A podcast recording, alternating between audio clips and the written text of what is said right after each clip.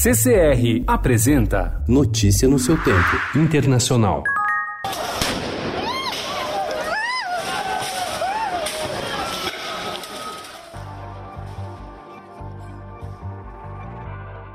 Milhares protestaram ontem contra a reforma da Previdência do presidente da França, Emmanuel Macron. O dia foi de greve nos transportes, escolas, hospitais e refinarias. Nas ruas de Paris, manifestantes montaram barricadas e fizeram fogueiras com o que encontravam pela frente: lixo, pneus e grades. Lojas e pontos de ônibus foram incendiados. Houve confronto com a polícia que prendeu 87 pessoas. Cerca de 90% dos trens não circularam e várias estações de metrô fecharam as portas. Sem condições de segurança, a Torre Eiffel ficou fechada.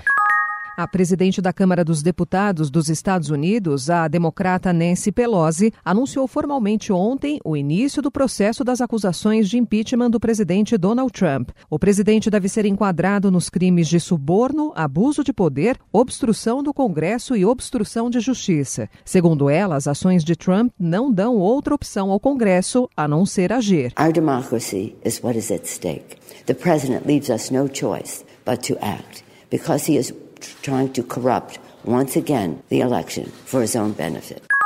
Em uma reunião com uma delegação de deputados brasileiros, o presidente eleito da Argentina, Alberto Fernandes, disse ontem que o ex-candidato à presidência e empresário Daniel Scioli será o futuro embaixador argentino no Brasil. Ex-vice-presidente entre 2003 e 2007 e ex-governador da província de Buenos Aires, Scioli concorreu à Casa Rosada em 2015, quando foi derrotado pelo atual presidente Maurício Macri.